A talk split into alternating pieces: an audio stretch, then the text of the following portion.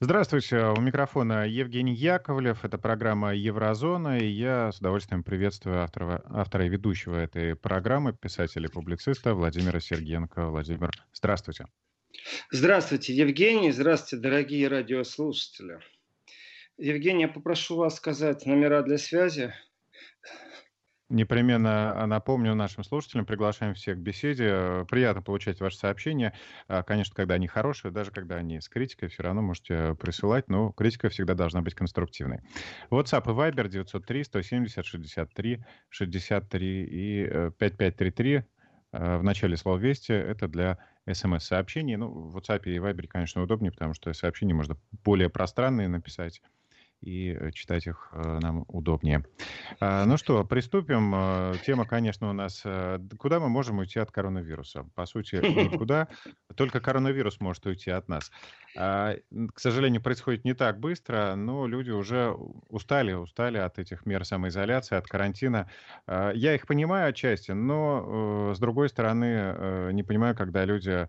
Сегодня одна знакомая написала в Фейсбуке, что все, ребята, мне самоизоляция надоела. Я беру, значит, себе пропуск длительный, который на месяц там, или... и все, я выхожу из дома, я больше сидеть не могу.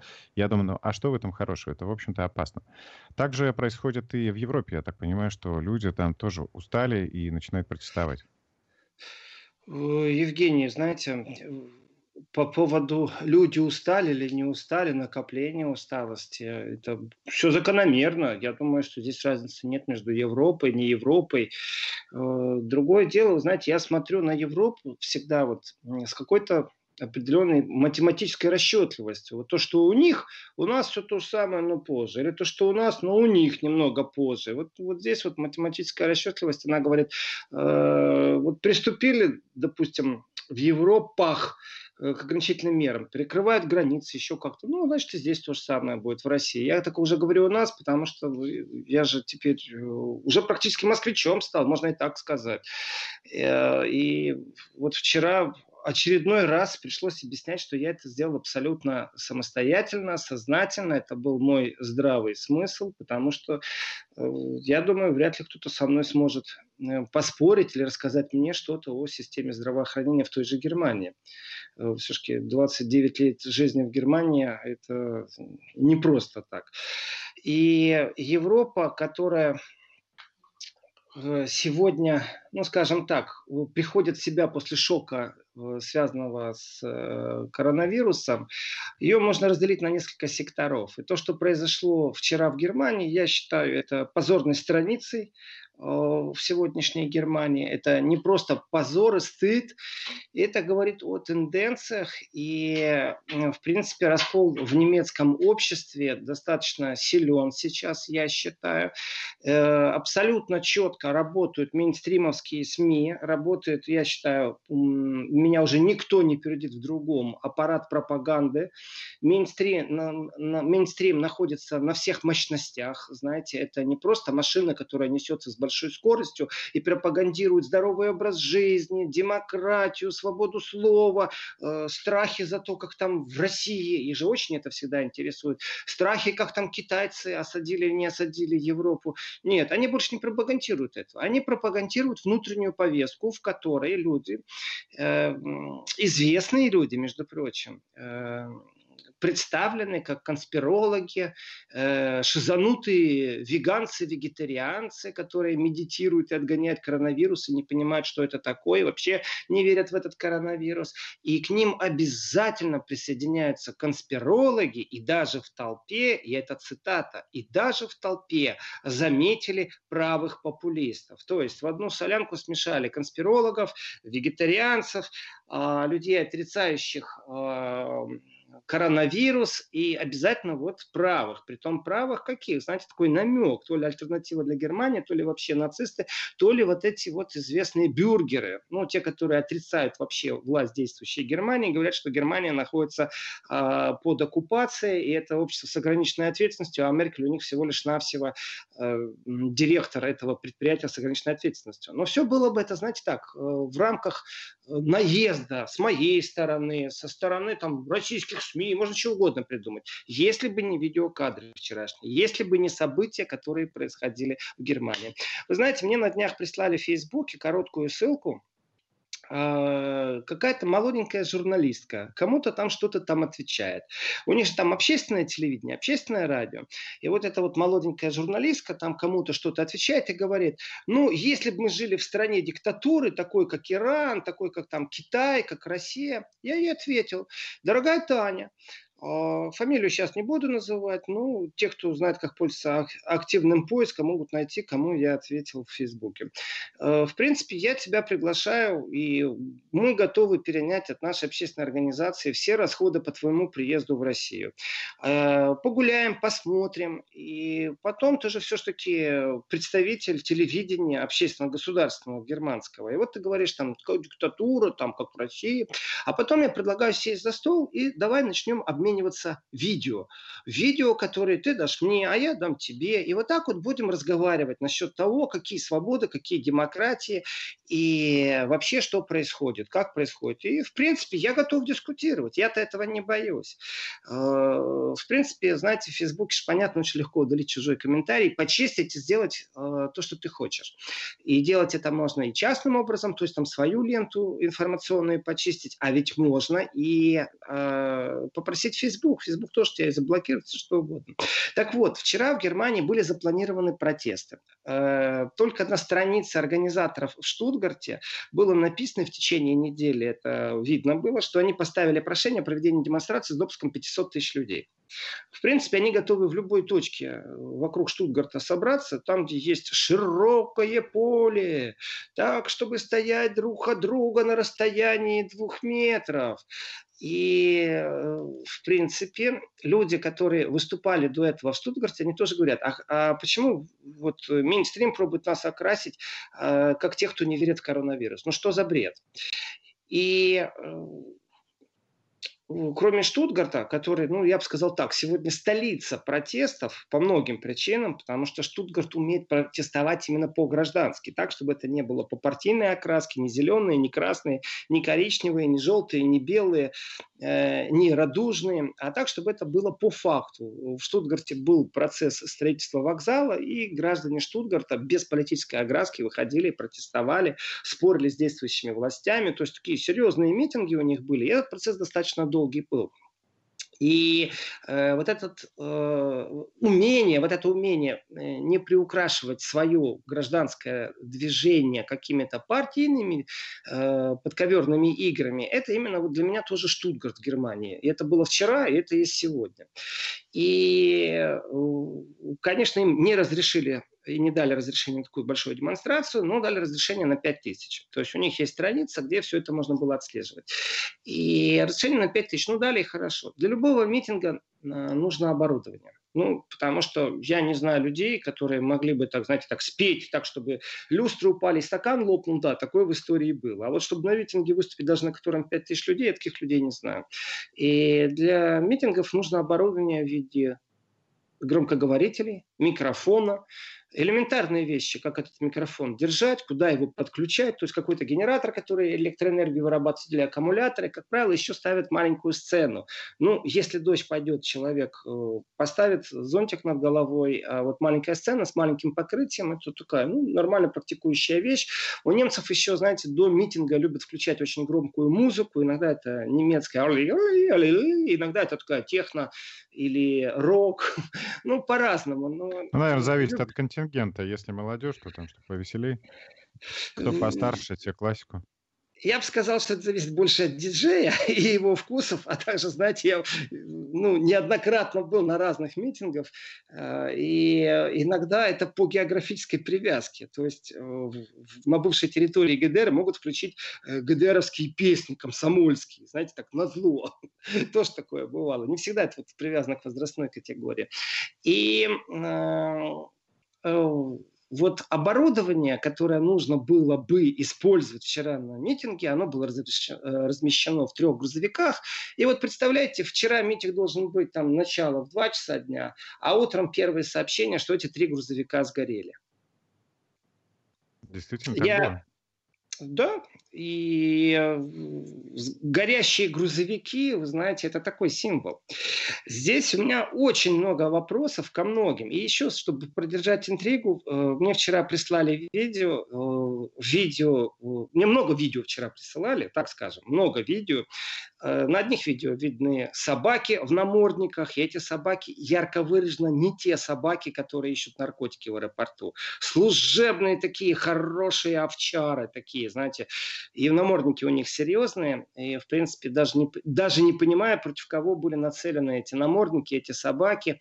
А, но мне еще прислали вчера видео, источник абсолютно стопроцентно можно доверять, депутат Бундестага, э, видео с задержанием Анжелики Барбы э, в городе Берлине. Но я обязательно вернусь к этому, потому что я считаю, что это позор просто ну, неимоверный, это стыд. Я не думаю, что полиция знала, кого они задержат, или наоборот. Они, когда ее задерживали, они сто процентов выполняли распоряжение по ее задержанию. Я обязательно расскажу, кто это, что это, э, что это за символ такой, почему я это называю позором для Германии. Э, в принципе, э, ну, Э, здесь дело даже не в критике уже там, того, что происходит в Германии, не в объективной наблюдательности, в описании, а уже даже просто в фактах. В Германии поменялась политическая повестка, и самое важное, что сейчас произошло, э, я считаю, что вчера поменялась э, протестная повестка. Но я возвращаюсь в Штутгарт. Вот три грузовика. На них это оборудование, которое нужно для проведения митинга, для проведения демонстрации. И в преддверии этого э, митинга, самого крупного, 5000, э, было в том же Штутгарте объявление, что если нам не дают разрешение собраться в одном месте так много, то давайте соберемся в разных местах, э, в том числе и по Штутгарту, и вокруг Штутгарта. То есть, глядя на карту демонстрации, можно было сказать, что там 5 или 6 сходок было объявлено. Но это не только э, Штутгарт. И в Мюнхене вчера была демонстрация, и точно так же власти сделали какие-то определенные ограничения, и организаторы пробовали с властями договориться. В некоторых городишках, скажем, по Германии, э, эти договоренности э, были основаны только на подсчете, сколько людей может влезть на такую-то территорию. То есть берем квадратуру площади, считаем как расположить там людей, чтобы они стояли э, так, чтобы в радиусе двух метров никого не было, значит, на эту площадь может вместиться, например, там 100 человек, а разрешают только 50. Организаторы говорят, да вообще-то ну 100 можно ну, вот, разместить на площади, или там 500, или даже были моменты, что 2000. Э, так вот, Э, власти всячески по Германии по какой-то причине в некоторых местах давали странные разрешения. Почему я говорю странные? Потому что каждый город, я не возьму под увеличительное стекло и не смогу измерить, действительно ли там влазят 200 человек. Местные жители это знают лучше, или 500. И, например, разрешение на демонстрацию в Штутгарте 5000 учредители и организаторы этой демонстрации говорят о том, что там было э, все-таки э, порядка 20 тысяч. Э, тоже такой показатель. Это нарушение с точки зрения проведения организации общественных мероприятий, потому что когда известно количество участников, то известно, сколько нужно полиции, чтобы ну, следить за порядком. Здесь все логично. Не знали мы э, сколько или разрешаем такое-то определенное количество, потому что хватает идиотов и провокаторов. И давайте так, терроризм тоже никто не отменил на этой планете из-за коронавируса. И в контексте демонстрации в контексте протестного движения, то есть почему власти принимали такие решения, вот так массово, как в Германии, понятия не имею. В Мюнхене э, еще до начала митинга э, полиция посчитала, вот тысяча человек зашло, все, площадь закрыли. Все, больше никого не впускаем. Тысяча зашла, э, все остальные желающие э, отсутствуют.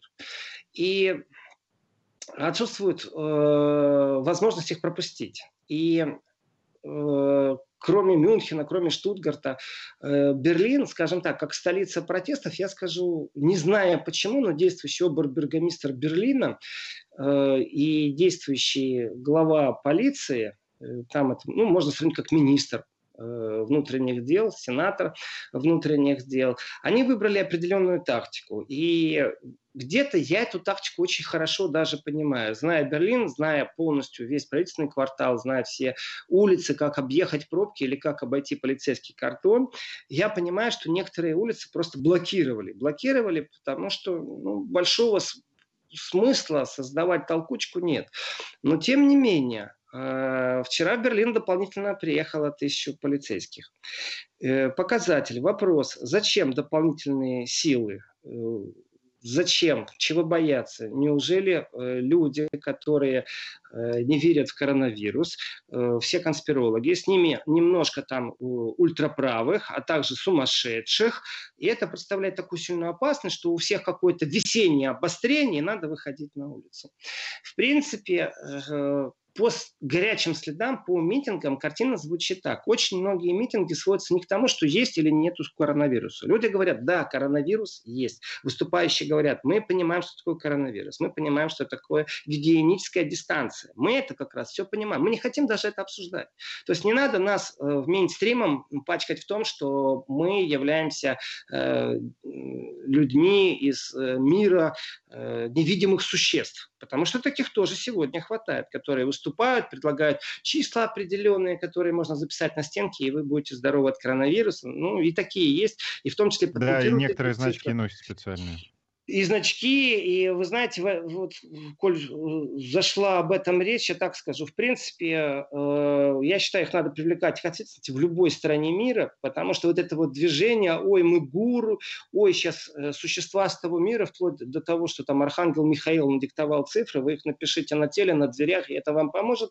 Я считаю, что тем самым людей провоцируют на то, что они не принимают элементарные э, нормы гигиены, не защищают себя. Это то же самое, когда очень тяжело тяжело больной раком приходит к такому, и тут начинают вместе с ним какие-то обряды делать, знаете, там три раза налево, три раза направо, э, подожгли бумажку, и человек отказывается от классической терапии. Тем самым происходит ну, э, ускорение его смерти. Ну, Это... время-то уходит, конечно, когда можно было лечиться, и тогда человека спасти практически невозможно.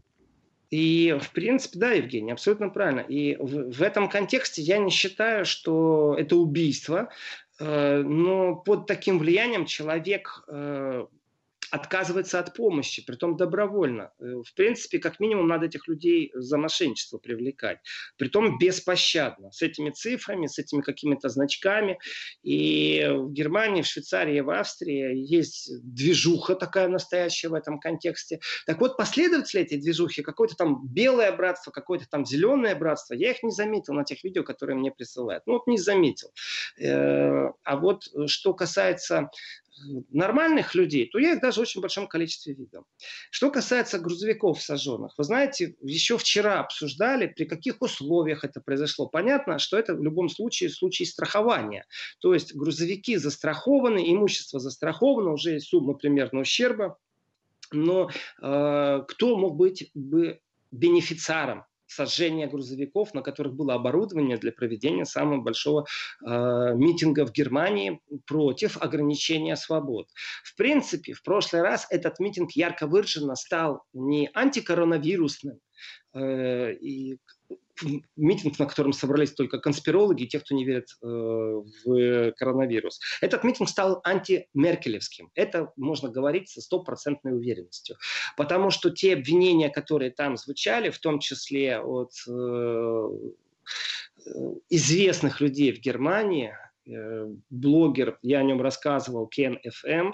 Э, для того, кто интересуется, в Ютубе может найти. И такой лайфхак я вчера дал, еще раз могу вам сказать, что, в принципе, у кого есть мобильные телефоны, приложения, включайте э, переводчики, которые работают на звуковой прием. И, в принципе, можно даже и иностранцев слушать и смотреть, и достаточно интересные вещи услышишь. Переводчики работают, ну, скажем так, процентов 70 текста они точно переводят хорошо.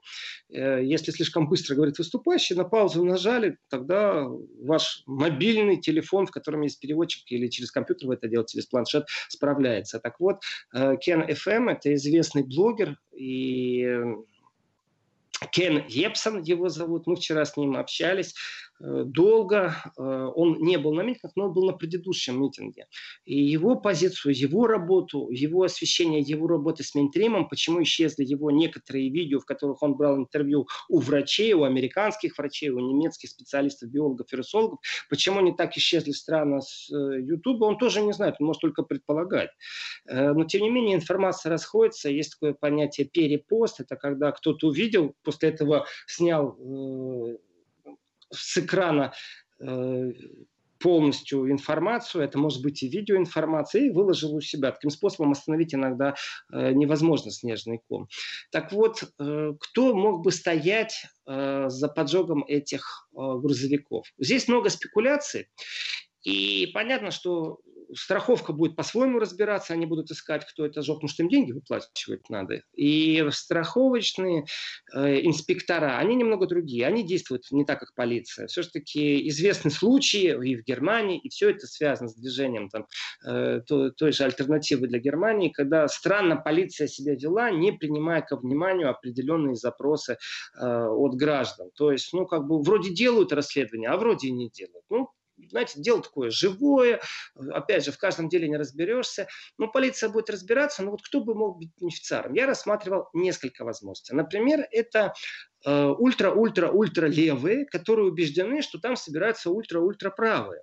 Почему у меня такое предположение есть? Да потому что вчера в Германии, э, кроме митингов, которые были, вот э, Кверденкин, поперечное мышление, если его перевести с немецкого, э, по мейнстриму пошел усиленный разгон, при том, знаете, так очень аккуратно. Я бы сказал, что даже слово изящный можно применить к этому разгону. Разгон информации, что, в принципе, за этим всем стоят правые популисты. То есть конспирологи, э, те, кто не признает власть, ну, уже какие-то шизофреники, да, и плюс правые популисты, в том числе и там чуть ли там не неонацисты замечены. Когда такая информация в Германии проскакивает, Германия – это не Украина в контексте гражданского куража.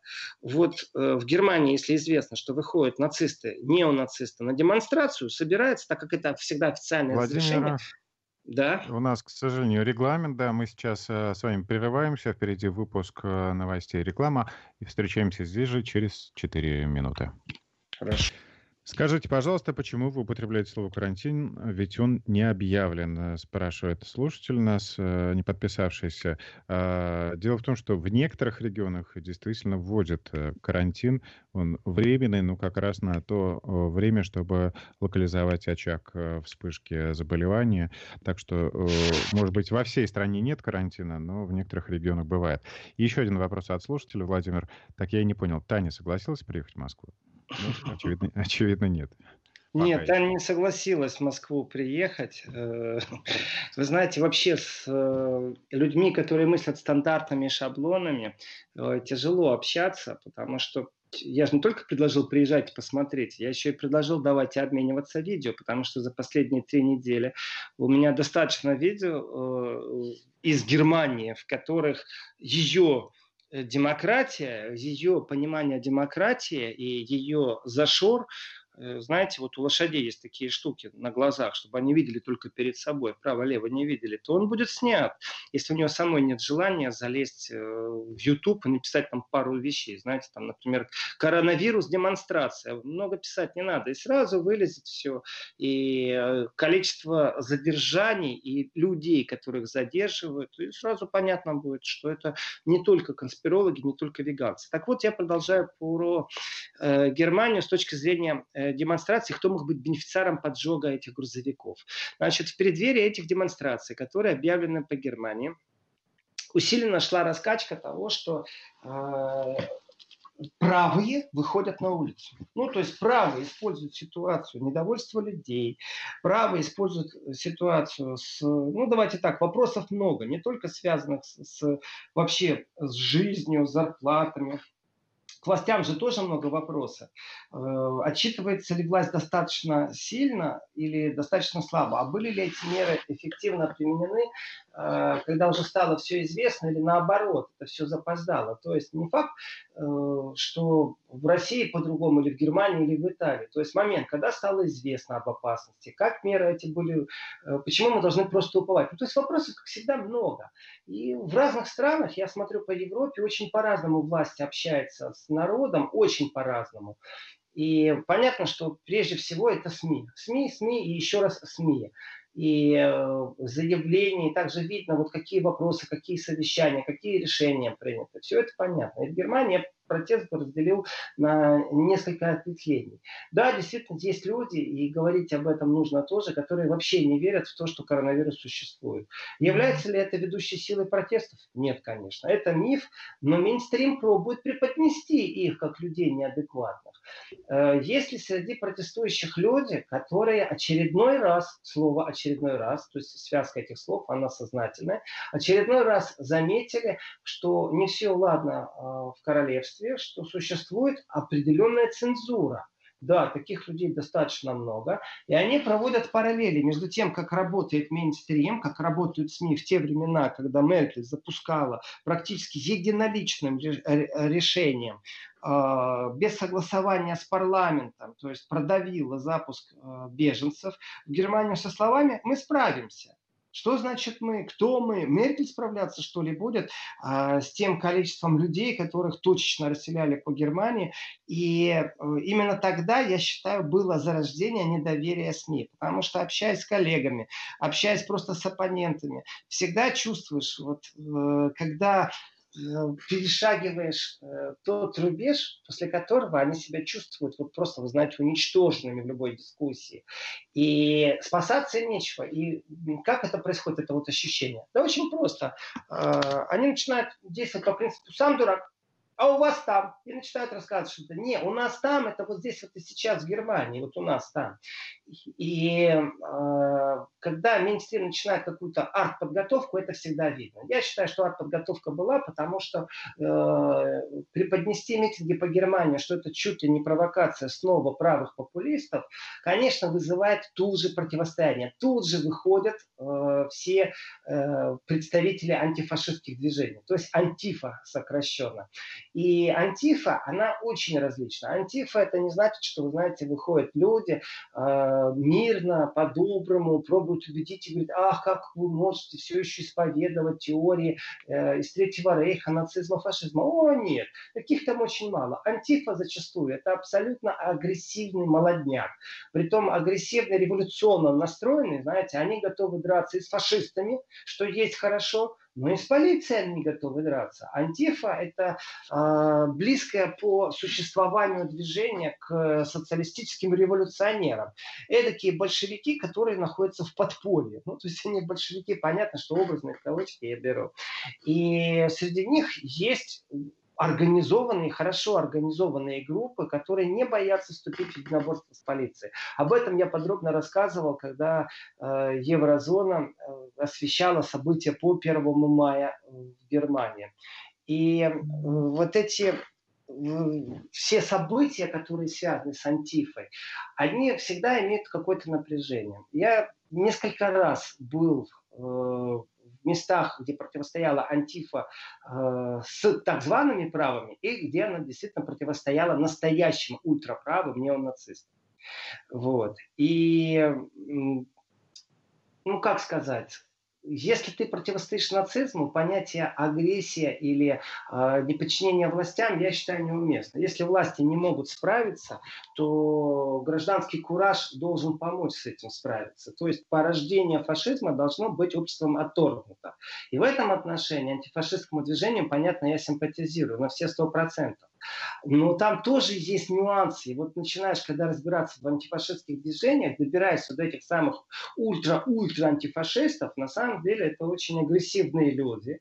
Они ничего не понимают. И даже если они видят у тебя удостоверение журналиста, и ты стоишь с другой стороны, то, в принципе, э, я на себе пережил прямые угрозы. То есть они стоят, мы тебя запомнили, мы тебя сфотографировали, мы тебя найдем, руки, ноги повырываем. Мы до тебя еще доберемся. Ты здесь такой герой возле полиции стоишь. Притом он глубоко все равно, что ты в этот момент журналист, ты просто оказался с той стороны. Делаешь полный круг, заходишь теперь со стороны антифашистов, и видишь что-то с той стороны. С той стороны ходят люди, далеко э, не не носящие какую-то символику Третьего Рейха или еще что-то. Кстати, есть депутаты, муниципальные э, политики, э, все равно вот этой антифе. И внутри толпы ты понимаешь, насколько она агрессивна. И понимаешь тоже, насколько этот механизм действует. То есть их угрозы, они могут воплощаться в жизнь.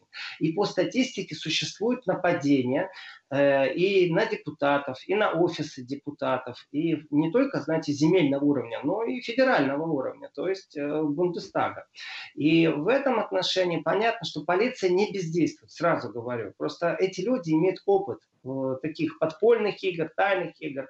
И очень многие говорят, а чем они лучше вот тех? И показывают направо. То есть вот тех, в смысле, э, ультраправых, которые ну, пробуют привлечь к аудитории людей, там делают концерты, выступляют, у них риторика нацистская, но они не проявляют насилия.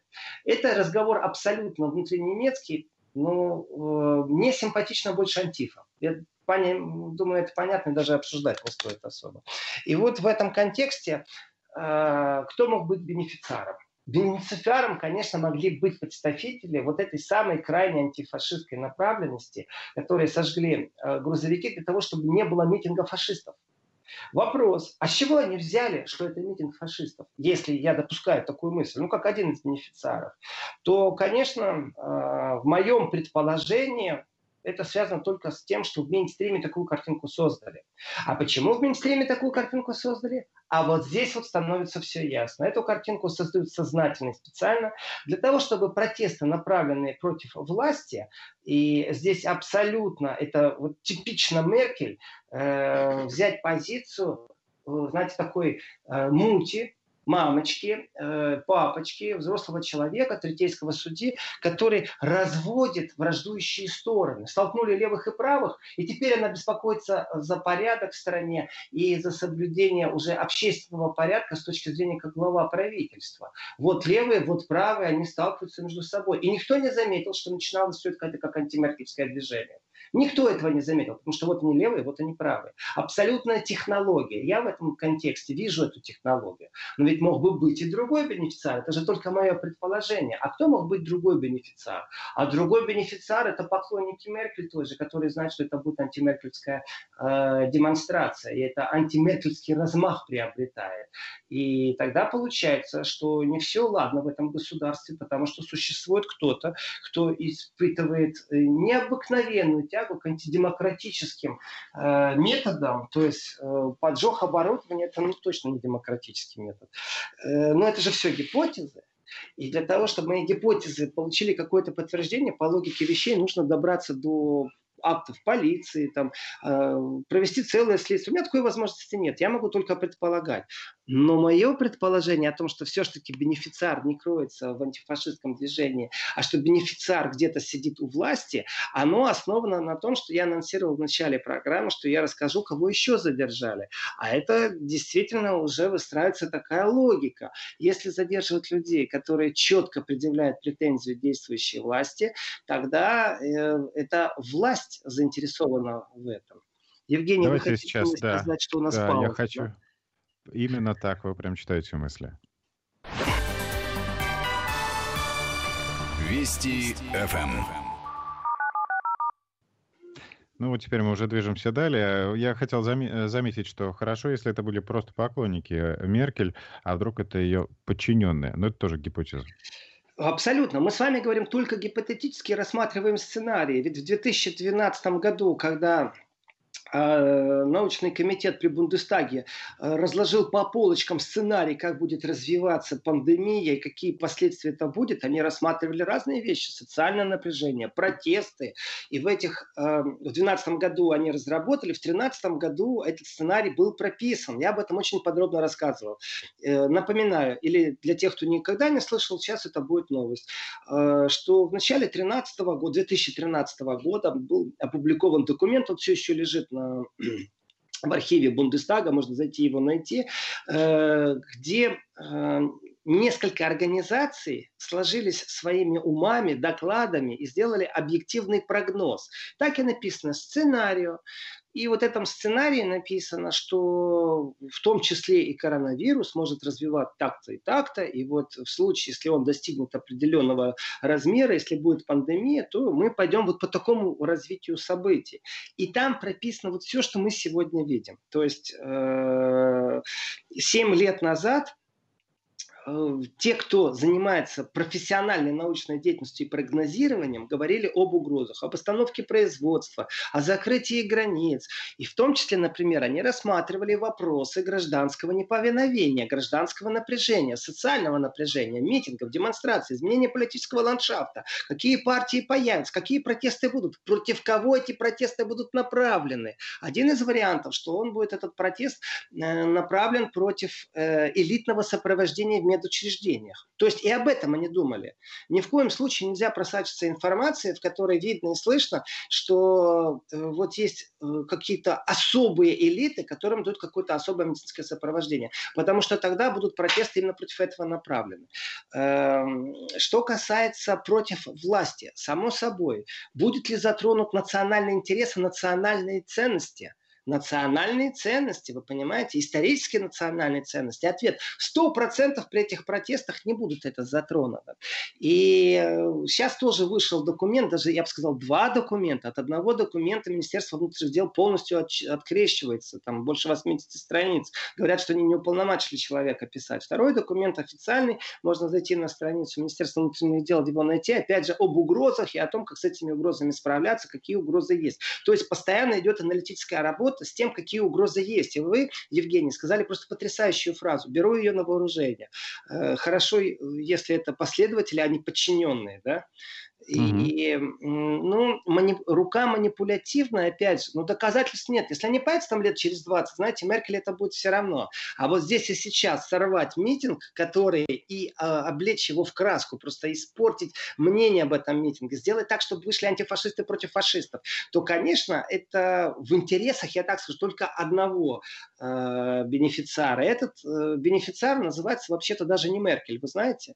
Этот бенефициар – это ее партия. Ну, если так разбираться разбираться уже так, с точки зрения полной политтехнологии, потому что партия у власти держится достаточно долго и регулярно к ней приходят и не брезгуют никакими методами.